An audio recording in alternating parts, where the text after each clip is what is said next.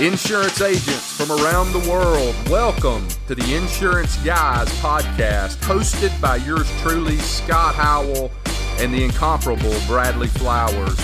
For agents, by agents, we're here to share real life experiences, tips, and insights related to all aspects of both being an insurance agent and running a successful agency.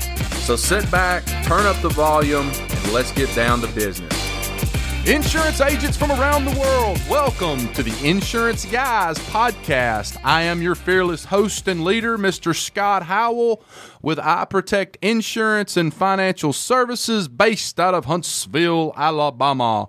Before we get started on today's podcast, please help me welcome. He's a six foot three sophomore, parade All American, and rivals five star recruit, a fantastic insurance agent, and a great American. Ladies and gentlemen, I give you the incomparable Bradley Flowers. How are you, Bradley? I'm great, Scott. How are you today? Man, I am doing fan super tabulous. I am excited to be here today. Fired up for you agents to get to listen to the to the guy that we're about to have on the podcast today. Guys, before we get started, why are we doing this podcast? Our mission on this podcast is to help you insurance agents uh, in any way that we can, whether it's in sales, whether it's in marketing, digital, hiring, firing, accounting, uh, learning more about products and services that are available out there, whether it's on the per- property and casualty side or the life and financial services side. And before we get started today,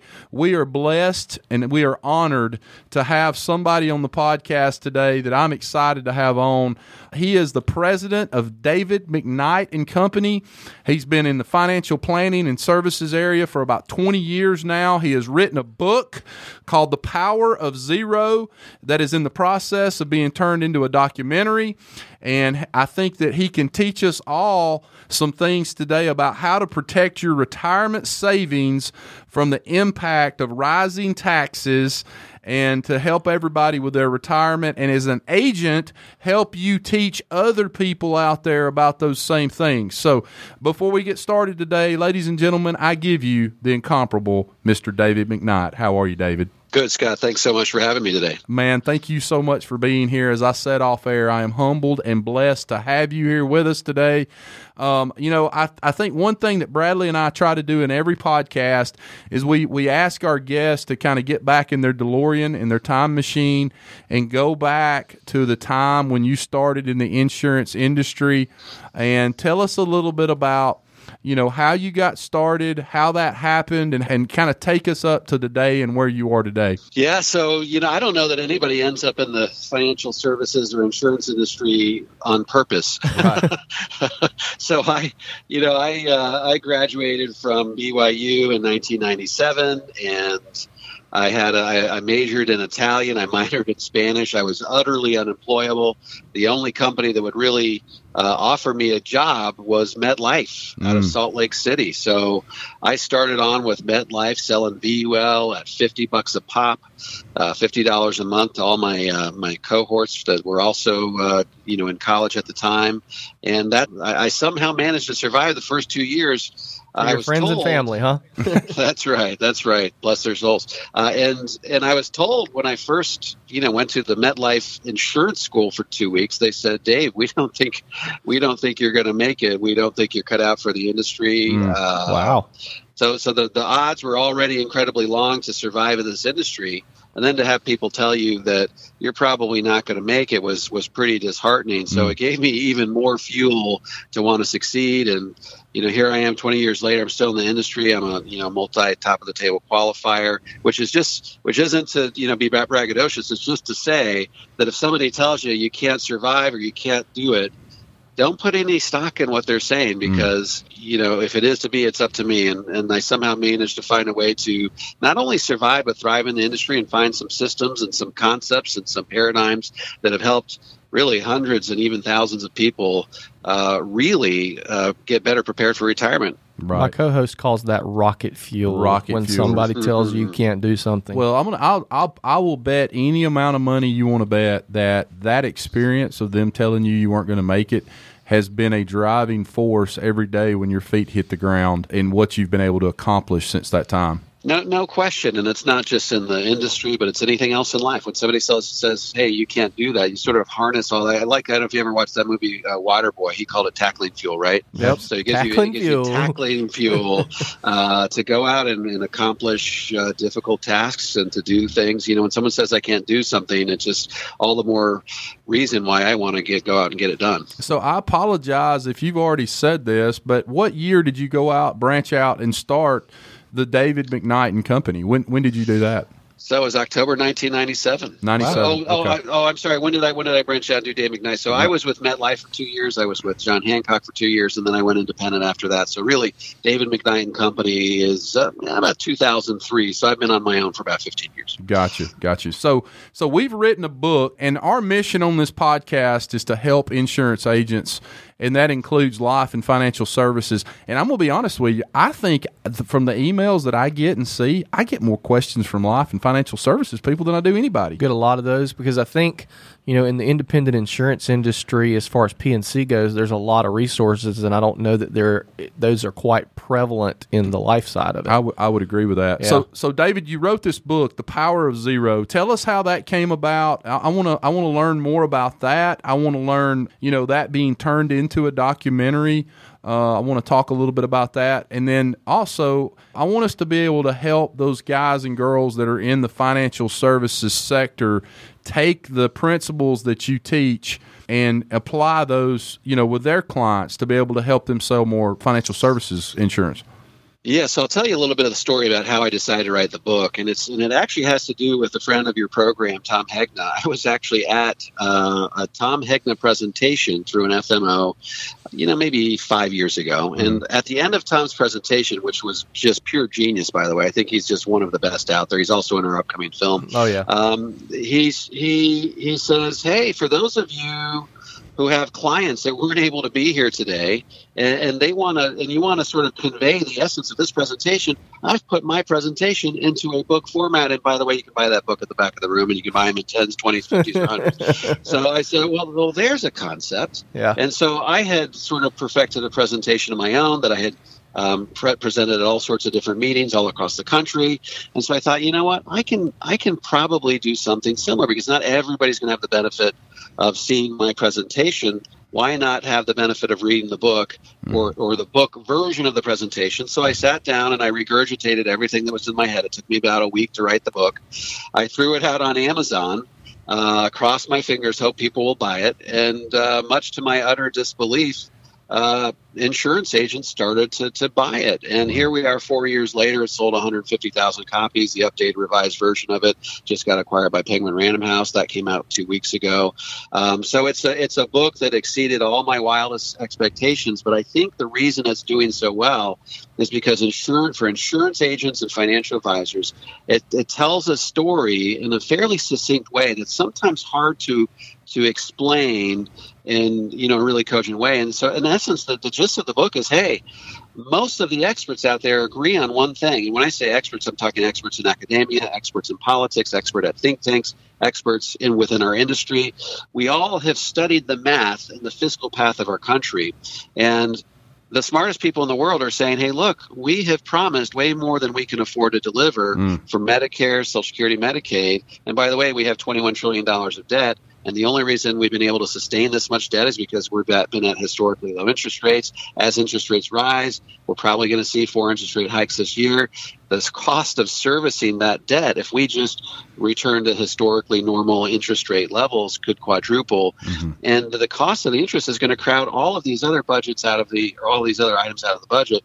And we will have no choice but to raise taxes. Most most of these experts agree that we could double taxes within the next 10 years. If that's the case, what are our clients going to do who have the lion's share of their retirement in things like 401ks and IRAs where they haven't paid the tax yet? Mm. They're going to have half as much money as they thought they were, uh, given how much taxes they're likely going to have to pay. Wow. And so and so okay, there's step 1 is understanding you know exactly what where we are. And so I think that's that's pretty much, you know, a given. Uh, step 2 is so so I'm going to assume that your book uh, describes in detail, okay, well here's what's going to happen. So how do we how do we combat that? Yeah. So the analogy I, I give is, you know, I, I was telling this, uh, I, I tell in my presentation of the book. Look, a couple years ago, I was watching the Roadrunner, and Wiley. Coyote was, of course, trying to kill the road, Roadrunner. He was building a bomb with which to which to do so, and he was building inside a shack or a, a shed. Uh, and he was so intent and focused on finishing that, that bomb that he didn't realize that the Rose Roadrunner had pushed his shed onto a train track. and uh, he was so focused and intent on finishing this bomb that he also didn't realize that the there was a huge freight train bearing down on them. and I always ask people, hey, if you found yourselves on a train track with a huge freight train bearing down on you, what would you do? And of course, the answer is you jump out of the way. You, you, you haul yourself to safety. Well, what did the coyote do? Instead of jumping out of the way, he simply pulled down the window shade, Mm. thinking that the act of doing so would make the problem go away. Did the problem go away? No, there was a huge explosion. And, you know, the coyote never really dies, but, you know, he was in pretty bad shape. And the reason I tell this analogy because as Americans who do most of our saving for retirement in tax deferred vehicles like 401ks and IRAs, mm-hmm. we have a freight train bearing down on us and it's coming in the form of higher taxes. And so the question really should be if we're all sitting on the train tracks with money in 401ks and IRAs, how can we get their assets off the train tracks and what does life insurance have to do with it? So so really it comes down to recognizing number one that there's a tax rate train that's approaching. Um, number two that in a rising tax rate environment you should only have so much money in your taxable accounts like your emergency funds mutual funds stocks bonds. But in your 401ks and iras there's there should really be a prescribed amount of money you should have in that tax deferred bucket. And that really for most people is going to be 250 to 350 thousand dollars. I mean, you don't want RMDs coming out of that thing at 70 and a half that are going to be so big that they overwhelm your standard deduction. So it, it, it, there can be some complexity here, but the point is, look, tax rates are going to be much higher in the future than you think they are. And if that's the case, you need to start systematically transitioning dollars from tax deferred to tax free. And by the way, one of the best tax free vehicles out there is what I call the Life Insurance Retirement Plan or LIRP, which is basically a maximum funded cash value life insurance policy. Are we staying under the MEC line, going over the MEC line? No, we want to keep it tax free. So we want to we want to keep it. Uh, you know, we want to fund it right up to that maximum Right. level that the IRS allows you, but not one penny above and beyond. I love it. So, if you were talking to a group of financial services agents, okay, I've got one that lives right next door to me, just joined with MetLife about three weeks ago, and he's in their their agency program right now. Uh, what would you tell them in terms of as they go out into the big bad world and they're selling retirement vehicles to people and, and life insurance and all those products that they have to sell? Tell us kind of what your theory uh, is on how, how they should set those those things up for people. Yeah, so I will tell you, you can sort of figure out what most financial advisors are talking about these days by going and looking at your mail and looking at the invitations that you get to the local restaurants in your community for those webinars or for mm-hmm. those uh, not webinars but workshops. Mm-hmm. And what you're what you're going to find is that most of those guys are talking about income, they're talking about annuities, they're talking about social security. Mm-hmm. Well, those things are all great in a flat or a declining tax rate environment, but in a rising tax rate environment, you should be talking about how to shift money from tax deferred to tax free. If you do that as a financial advisor, you will be a red canary in a yellow canary world. You will not have any competition because everybody and their dog is talking about annuities and uh, Social Security. Find a way to set yourself apart from the competition, and you'll be able to. You'll have to be beating people away with a broom because you're going to have so many people that want to talk with you. I love it. So let's talk a little bit about the book. The book is being turned into a documentary. Tell our audience, you know, the power of zero. When will that be completed? Where where can they go to watch it? Is it going to be just a DVD that you sell on Amazon? Tell us a little bit about that.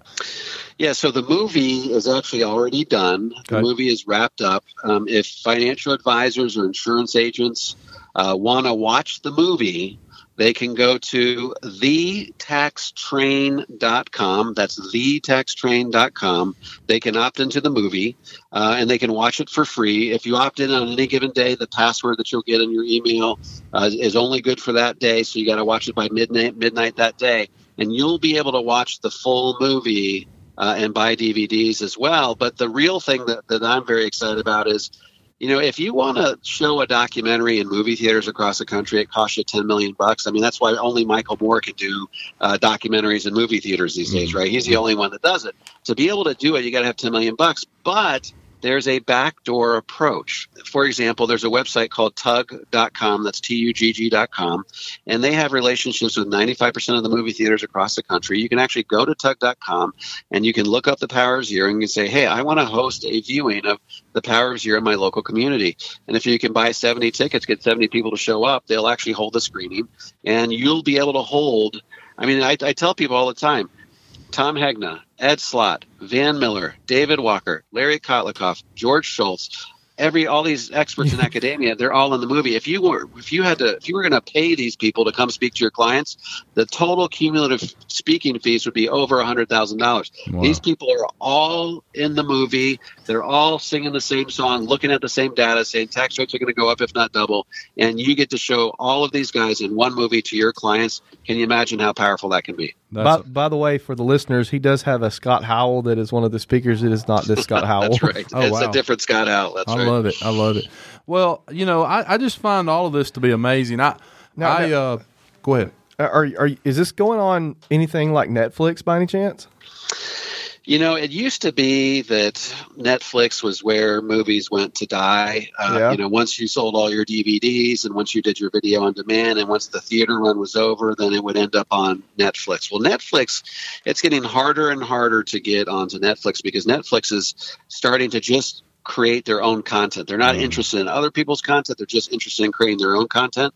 So it's becoming harder and harder to get onto um, to, to Netflix. But you know, we've got the DVD that people can hand out to clients. It's going to be appearing in the theater. It'll be appearing in, in, in video on demand on Amazon before too long, and and, and and Apple and all these other places. So there's going to be all sorts of different places that people can um, can watch the movie. So, man, how do you even go about starting this project? Yeah, it's interesting. That's an interesting question. You need, if you're going to do a documentary about the national debt and about the future of tax rates in our country, you better have some pretty credible people. And Right. when, the, the, when the movie producer and I, the movie director Doug Orchard and I started off, we didn't have anybody, and mm. so we had to start off. You know, David Walker uh, helped edit one of the chapters in my book um, when it first came out four years ago. So I so I got a hold of David Walker on Facebook of all places. I said, "Hey, we're uh, we're filming this movie." He said, "Well, come out to my house in Connecticut. You can film me." So we did that, and he said, "Well, hey, have you talked to uh, Larry Kotlikoff?" And so, so we called up Larry Kotlikoff. Said, "Hey, Dave Walker's in the movie. Do you want to be in the movie?" So Larry Kotlikoff said, "Sure, I'll be in the movie." So we interviewed Larry Kotlikoff, and Larry Kotlikoff said, "Hey." There's a guy that really needs him to be in this movie. He's one of the brightest minds in the world. And yes, he's still alive. His name is George Shultz, former Secretary of State. He is 98 years old. He's with the Hoover Institution out on Stanford University. So we flew out there, we interviewed him, and guess what? When you get George Schultz, you can get just about anybody else. Absolutely. So Mhm. Yeah. so once you get George Shultz, you can get Ed Slott, you can get Tom Hegna, you can get Don Blanton, you can get all of these people. And so it's just an all-star, you know, studded lineup of people all appearing in the same movie, and it's just incredibly powerful.